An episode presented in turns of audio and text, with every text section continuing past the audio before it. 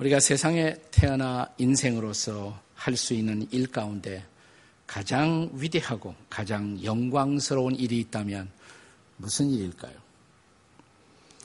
이 세상을 지으시고 우리 인생을 지으시고 또 인생을 새롭게 하시는 분이신 구주 예수 그리스도를 증거하는 일, 그분을 전하는 일, 선포하는 일, 이보다 더 위대한 일이 어디 있겠습니까?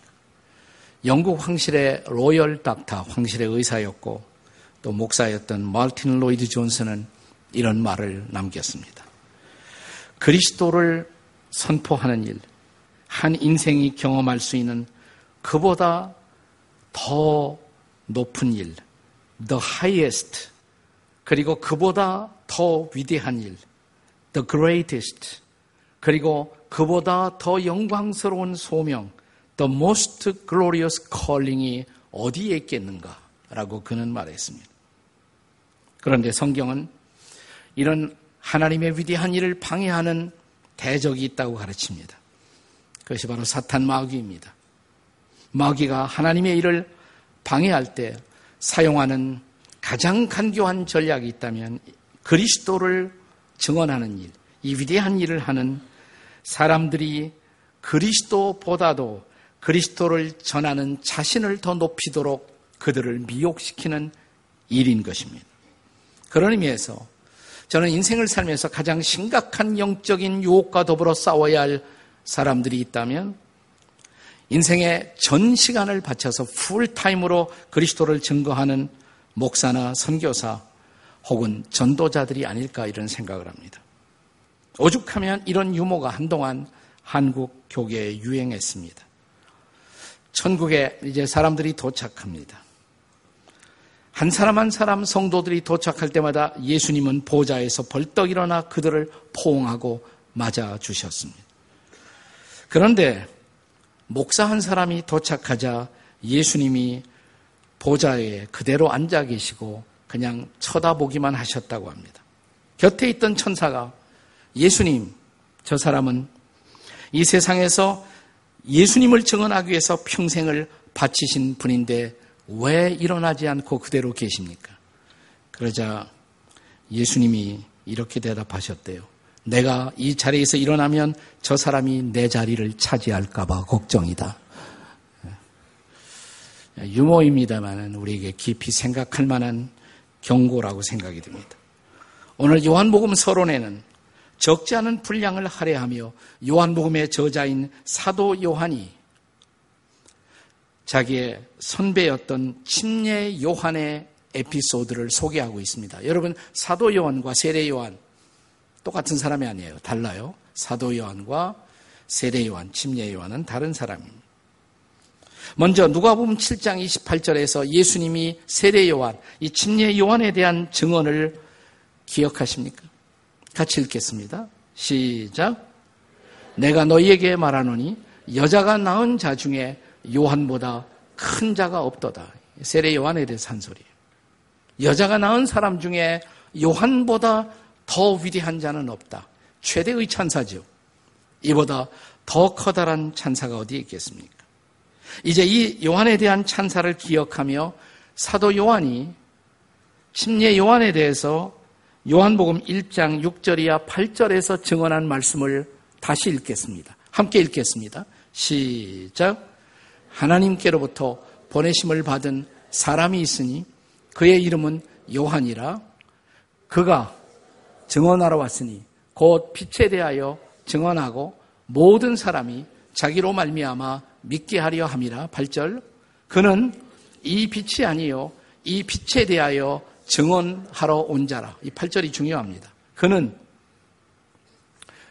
세례 요한이 침례 요한은 빛이 아니다 그랬어요. 그럼 빛이 누구예요? 예수님이 빛이죠. 그 빛에 대하여 증언하러 온 자라 그랬습니다. 그렇다면 우리로서 전도자 요한을 어떻게 이해하는 것이 합당할까요? 왜 전도자 요한을 이해하는 것이 필요합니까?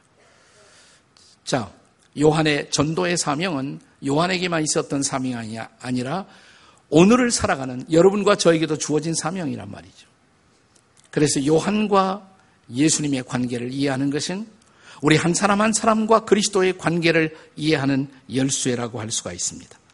자, 요한과 예수님의 관계를 설명하는 탁월한 비유가 오늘 본문에 등장합니다. 그것이 소리와 말씀이에요. 소리는 요한이에요. 세례 요한. 말씀은 그리스도입니다. 소리와 말씀.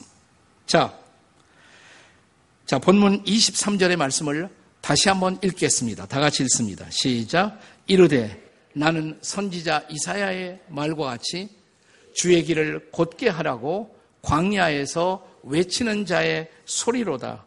자신을 소리라고 그랬어요. 요한은 나는 소리에 불과하다. 말씀은 그리스도이다. 그렇다면 소리와 말씀으로 비유되는 전도자와 예수님의 관계 어떻게 이해해야 합당할까요? 첫째로 기억할 중요한 사실은 말씀이 소리보다 앞서 존재한다는 사실입니다. 말씀이 선재한다는 사실입니다. 앞서서 존재했다는 것입니다. 자, 우리가 소리를 말하지만 소리를 말하기 전에 말씀이 먼저 있어요, 우리 속에. 그 다음에 소리가 나가는 것입니다. 요한복음 1장 30절에 보시면 침례 요한이 요단 강가에서 사람들에게 침례를 주고 있었을 때 예수님이 등장하십니다. 그때 예수님에 대해서 이렇게 말씀하십니다. 같이 읽습니다. 시작. 내가 전에 말하기를 내 뒤에 오는 사람이 있는데 나보다 앞선 것은 그가 나보다 먼저 계심이라 한 것이 이 사람을 가리킵니다. 사실 출생 시기로 말하자면 침례 요한이 예수님보다 조금 앞섰어요. 한 6개월 앞서서 먼저 침례 요한이 출생합니다. 그 다음 6개월 후에 예수님이 탄생합니다. 그런데 요한은 말하기를 저분이 나보다 먼저 계심이라 그랬어요. 이 사실을 가리켜서 기독교 교리에서 선제의 교리, 선제, 미리 존재했다. pre-existence라고 말합니다. 예수님이 탄생한 시점이 있었지만 그것이 그분의 존재의 시작이 아니라는 것입니다. 그보다 앞서 그분은 존재하셨다는 것입니다. 언제부터? 태초부터. 그것이 바로 요한복음 1장 1절의 증언이었습니다. 자, 요한복음 1장 1절을 다시 읽습니다. 시작. 태초에 말씀이 계시니라. 이 말씀이 하나님과 함께 계셨으니 이 말씀은 곧 하나님이시니라. 말씀으로 계신 그리스도, 그분은 하나님이세요. 그분은 태초부터 계셨다는 것입니다. 자, 우리가 요한복음을 쭉 읽어 내려가다 보면 요한복음 8장에서 유대인들이 예수님과 아주 흥미로운 대화를 주고받습니다. 유대인들이 예수님에 대해서 이런 질문을 합니다. 네가 지금 네가 막 영적인 이야기 막 하고 그러는데 네가 우리 조상 아브라함보다 크냐? 아브라함보다 위대하냐? 이때 예수님의 여러분 놀라운 대답을 지금도 기억하십니까? 요한복음 8장 58절이에요. 같이 읽습니다. 시작. 예수께서 이르시되 진실로 진실로 너에게 이르노니 아브라함이 나기 전부터 내가 있느니라. 네. 자, 지금 예수님이 유대인들과 대화할 때 아브라함은 먼 옛날의 분이란 말이죠. 근데 예수님 말씀하시기를 나는 아브라함이 나기 전부터 있느니라. 이렇게 얘기하신 예수님 어떻게 생각하세요? 우리가 흔히 예수님을 위대한 성자, 위대한 스승 아니에요. 그분은 위대한 성자나 스승이 아니에요. 착각하지 마세요. 아니, 아브라함이 있기 전부터 내가 있었다? 이건 새빨간 거짓말이던가 아니면 진짜 그렇던가. 진짜 그런 분 하나님이시던가. 둘 중에 하나지. 그분은 성인이나 스승 이런 분이 아니란 말이죠. 오해하시면 안 돼요. 그분이 거짓말을 하지 않았다면 그분은 말씀하신 그대로 아브라함이 있기 전부터 있었던 분. 여기 아브라함이 있기 전부터 내가 있느니라는 이 표현이 영어 성경에 보시면 before Abraham was I am. 근데 I was 해야 돼요. 문법적으로 맞으려면. 근데 I was라고 그러지 않았어요. 그분은. I am. I am. 그때도 계셨어요. 지금도 계세요. 언제나 계세요. 항상 계신 분 I am. 그분은 지금도 우리와 함께 하는 것을 여러분 믿으십니까? 하나님이신 바로 예수 그리스도. 거룩한 신성을 가지신 예수 그리스도. 그는 태초로 지금까지, 아니, 이 순간도 우리와 함께 하는 분이심을 믿으시기 바랍니다. 그렇다면, 모든 것에 앞서 선제하셨던 그분, 그분은 창조의 원인이시고, 창조의 주님이시고, 섭리의 주님이시고, 그렇다면 그분은 모든 것에 앞서 계시는 바로 그분, 모든 것의 원인이 되신 바로 그분, 그렇다면 그분은 오늘의 일상, 우리의 날마다의 삶에서도 그분은 첫째 자리를 차지해야 마땅한 분이 아니겠습니까? 우리 주변에 젊은이들, 특별히 대학생 선교하는 선교 어, 단체 가운데 조이 미션이라는 공동체가 있습니다. 조이 미션. 근데 이분들이 자기 단체를 설명할 때, 소개할 때, 조이니까 조이. 기쁨이라는 뜻이죠, 기쁨.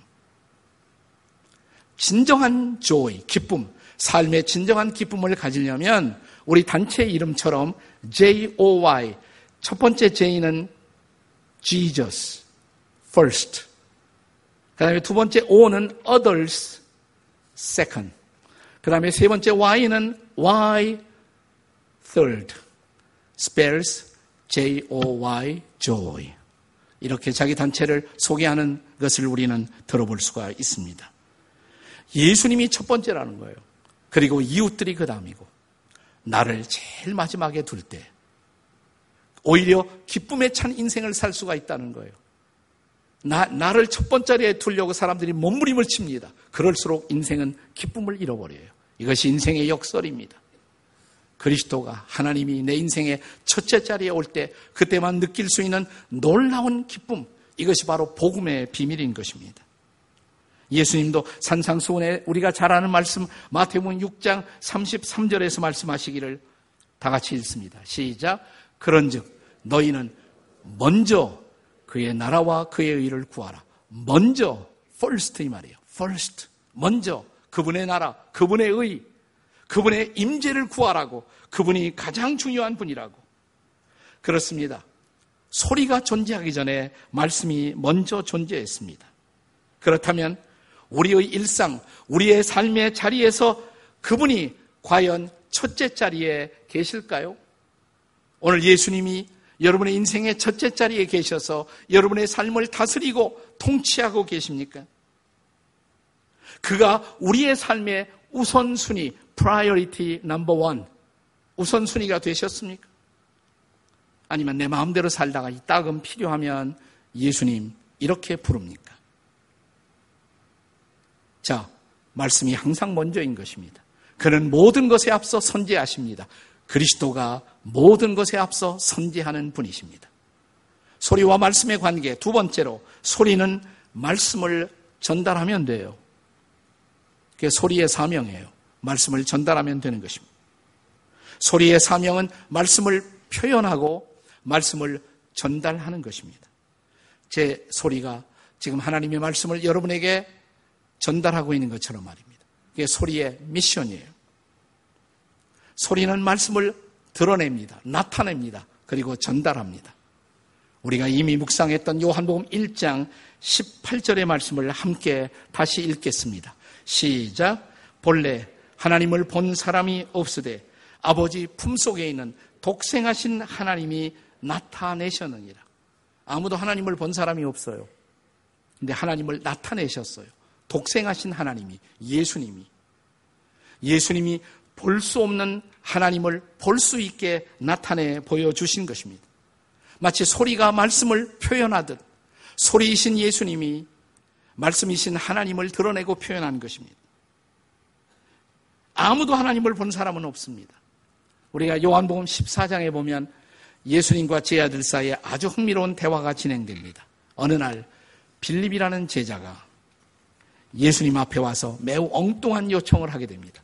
그러나 이것은 엉뚱한 요청이 아니라 실제로 종교적인 구도자들 모두의 마음속에 숨겨진 중요한 질문입니다. 자, 요한복음 14장 8절입니다. 같이 읽겠습니다. 시작. 빌립이 이르되 주여 아버지를 우리에게 보여 주옵소서 그리하면 족하겠나이다. 우리가 전도하다 보면 하나님 보여주세요. 그러면 믿을게요. 그런 사람 있어요? 없어요? 있죠? 네, 하나님 한번 보여주세요. 자, 예수님의 대답이 뭐예요? 네. 그 다음에 예수님이 하신 대답이 뭡니까? 시작. 나를 본 자는 아버지를 보았거늘. 어찌하여 아버지를 보이라 하느냐. 내가 아버지를 보여주기 위해서 나타나신 분이다. 하나님은 어떤 분인가? 예수님 같은 분. 그 하나님을 볼 수 있도록 표현하신 분, 나타나신 분, 그분이 바로 예수 그리스도이신 것입니다. 그리고 이제 심예 요한 같은 전도자들은 다시 예수 그리스도를 증거하고 전달하기 위한 또 하나의 목소리로 쓰임을 받게 된 것입니다. 자, 그런데 예수님이 공생애를 시작하기 전 먼저 팔레스타인 땅에 등장해서 요한이 먼저 회개의 메시지를 증거했습니다. 수많은 사람들이 회개하며 요단강에 와서 이 세례 요한에게 침례 요한에게 침례를 받고 있었습니다. 자연스럽게 이 놀라운 사건은 그 당시 종교계의 가장 중요한 화두가 되었습니다. 그 당시 종교계의 지도, 지도자들이 어느 날 그들의 대표를 보내요. 요한에게 보냅니다. 세례 요한에게. 그리고 중요한 질문을 합니다. 그 질문의 내용은 당신의 정체성이 도대체 누구냐? 자, 요한복음 1장 19절 말씀입니다. 같이 읽습니다. 시작. 유대인들이 예루살렘에서 제사장과 레위인들을 요한에게 보내어 내가 누구냐 물을 때 요한의 증언이 이러하니라. 자, 이어지는 본문에서 자, 요한의 대답의 핵심이 뭡니까?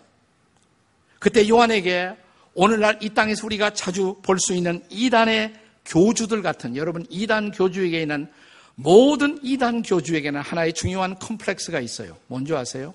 그걸 메시아닉 컴플렉스라고 말합니다. 내가 메시아가 되고 싶은. 네. 그런 컴플렉스가 있었다면 내가 누구냐 했을 때 얼마나 좋아요. 그래, 내가 메시아다. 이렇게 말했겠죠.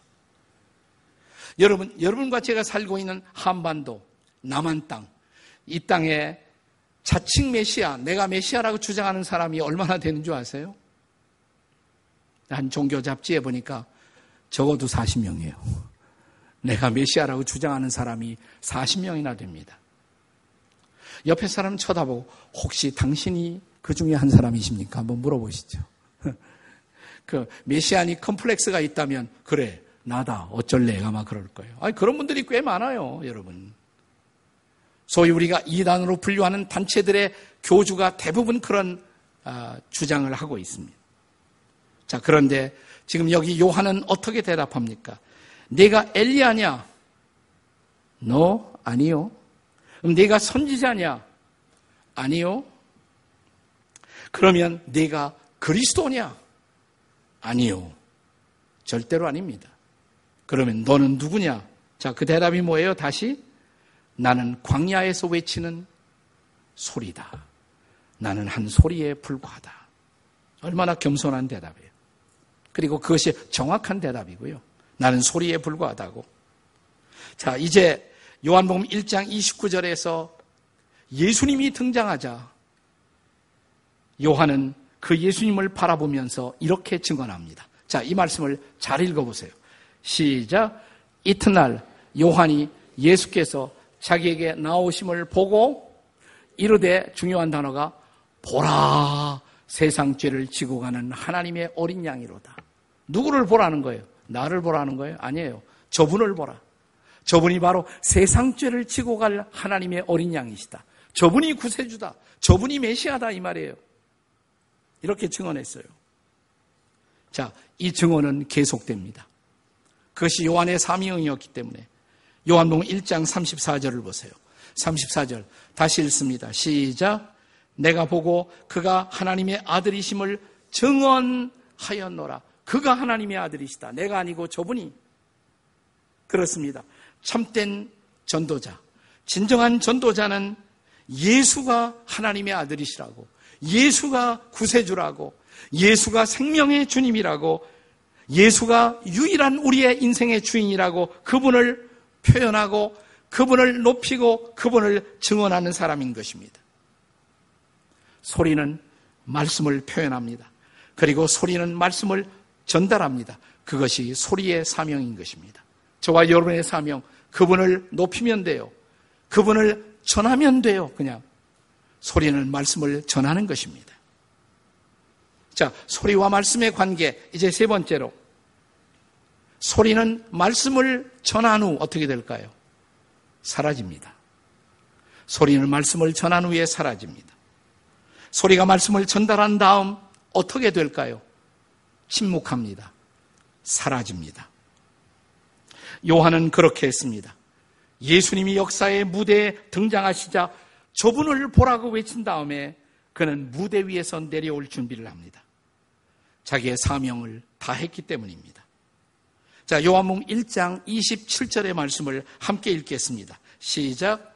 곧 내 뒤에 오시는 그이라 나는 그의 신발끈을 풀기도 감당하지 못하겠노라 하더라. 그리고 드디어 요한복음 3장에 가서 3장 30절에서 결정적인 고백을 합니다. 자, 뭐라고 그랬습니까? 시작. 그는 흥하여야겠고 나는 쇠하여야 하리라. 그가 누구예요? 예수님. 예수님이 흥하여야겠고 나는 쇠하여야 하리라. 그리고 실제로 오래지 않아 침례 요한은 그 헤롯 왕에게 붙잡혀갖고 살로메의 간청에 의해서 목이 잘리는 순교를 곧 당하게 됩니다. 그리고 역사의 무대에서 사라집니다. 왜 그렇게 그리스도를 증언했던 위대한 이 사람, 여자가 나온 중에 가장 위대한 이 사람이 이렇게 사라져야 할까요? 사명을 당한 거예요. 사명을 당한 거예요. 여러분, 어쩌면 복음을 전하던 사람들이 어느 날 갑자기 이 지구상에서 순교를 당할 때 우리의 마음속에는 왜 저분이 저렇게 가야 하나? 이런 생각이 들 때가 있습니다. 그러나 그렇게 어렵게 생각할 필요가 없어요. 그분은 사명을 다 한 거예요, 이제. 사명을 다 한 것입니다. 어쩌면 계속 있으면 오히려 그리스도를 드러내는 일에 장애물이 될 수도 있어요. 사람이 그리스도의 자리를 대신하는 순간 그는 더 이상 영웅이 아니에요. 그는 우상이 되는 것입니다. 하나님은 영웅은 용납하시지만 우상은 절대로 용납하지 않으시는 하나님이십니다. 제가 20대 초에 선교사님들과 영어 성경을 함께 공부하던 시절에 선교사님이 크리스찬이라는 단어의 뜻을 설명해 준 것을 저는 오랜 시간이 지나간 지금도 잊을 수가 없어요. 크리스찬. 영어로 어떻게 씁니까? C, H, R, I, S, T, Christ. 거기다가 I, A, N 붙이면 크리스천이 되죠. 크리스천. 근데 선교사님이 크리스천의 뜻을 설명하면서 Christ 더하기 I, A, N이라고. 근데 I, A, N은 뭐냐? 그건 I am nothing. I am nothing. 그러면서 크리스천의 진짜 뜻은 뭐냐? Christ is everything. I am nothing. 그게 바로 그리스도인이라고. 그리스도를 모든 것으로 높일 줄 아는 사람. 그리고 자기를 부인할 줄 아는 사람. 이것이 진짜 크리스천이라고. 그렇습니다. 참된 그리스도인은 그리스도가 모든 것이라고 고백하는 사람. 그리고 나는 아무것도 아니라고 스스로를 부인할 수 있는 사람이어야 하는 것입니다. 자, 금년 여름 우리 교회에서 많은 성도들이 전 세계에 흩어져 복음을 전하고 있습니다. 선교 여행을 계속하고 있습니다. 금주에는 거의 4천 명에 가까운 사람들이 이제 내일부터 시작해서 저는 오늘 오후에 떠나요. 내일 오후부터 다 정읍으로 우리가 이동을 할 것입니다.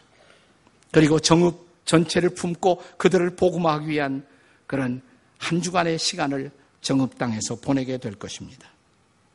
거기서 우리는 전도를 할 것입니다. 봉사도 할 것입니다. 땀을 흘려서 일할 것입니다. 수고와 헌신을 바칠 것입니다. 이 모든 것을 하면서 그러나 한순간도 잊지 말아야 할 사실이 있습니다. 그것은 우리가 거기에 가는 이유, 거기에 존재하는 이유, 그리스도를 전하기 위해서. 그리스도를 전하기 위해서. 그리스도가 구원이시고, 그리스도가 소망이시고, 그리스도만이 그들에게 영원한 생명의 주인이시고, 우리는 그분을 전하기 위한 소리로 그 땅에 잠시 존재한다는 것. 말씀이신 그리스도를 높이기 위해서입니다. 말씀이신 그리스도를 전하기 위해서입니다. 그리고 그분을 전한 다음에 우리 모두는 우리의 소리를 죽이고 조용히 돌아올 수 있기를 축복합니다. 침례 요한처럼 말입니다. 한 번은 유명한 뉴욕의 메트로폴리탄의 지휘자였던 아르투로 토스카니니, 아르투로 토스카니니가 베토벤의 심포니 9, 제9번 교향곡을 지휘했다고 합니다. 그것은 문자 그대로 감동적인 연주였습니다.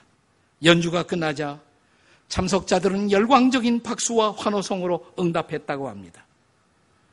지휘자는 토스카니는 절을 하고 박수가 끊어지지 않자 또 절을 하고 박수가 계속되자 또 절을 했습니다. 그리고 이어서 오케스트라 단원을 일으켜 세웁니다. 그리고 그들의 수고를 인정했을 때 다시 청중들은 우레와 같은 박수와 환호성으로 또 호응했습니다. 사람들의 박수가 찾아들 무렵 그런데 이 지휘자는 갑자기 오케스트라 단원을 바라보더니 그리고 무대 앞에 청중들을 바라보더니 그는 전혀 기대하지 않은 이런 외침을 토해냈다고 합니다. Ladies and gentlemen, 신사숙녀 여러분, I am nothing. I am nothing. 나는 아무것도 아닙니다. 그는 다시 오케스트라 단원을 쳐다보더니 이렇게 말합니다. You are nothing. 당신들도 아무것도 아닙니다. 그러더니 그는 다시 청중을 바라보며 이런 있는 힘을 다해서 외침을 토해냈어요. But Beethoven is everything. He alone is everything. He is everything. 베토벤이 모든 것입니다. 베토벤이 모든 것입니다. 사랑하는 여러분, 우리가 인류의 역사를 결산하고 우리의 인생을 결산하고 세상을 떠나 주의 보좌 앞에 설 때, 그리고 모든 성도들과 함께 보좌에 앉으신 우리 주님을 예배하는 그날, 우리 모두는 그 속에 끼어서 우리도 이렇게 외치게 될 것입니다. 나는 아무것도 아닙니다. I am nothing. 나는 그의 은혜로 구원받은 죄인에 불과합니다. I am nothing. You are nothing. 당신도 아무것도 아닙니다. He is everything. Christ is everything. 저 그리스도만이 모든 것입니다. 그리스도만이 찬양과 경배를 받기에 합당하신 분이십니다. He is everything. 바로 그분, 그 예수 그리스도를 높여드리고 그분을 증거하기 위해서 땀을 흘리는 이 아름다운 선교의 계절이 되시기를 주의 이름으로 축복합니다.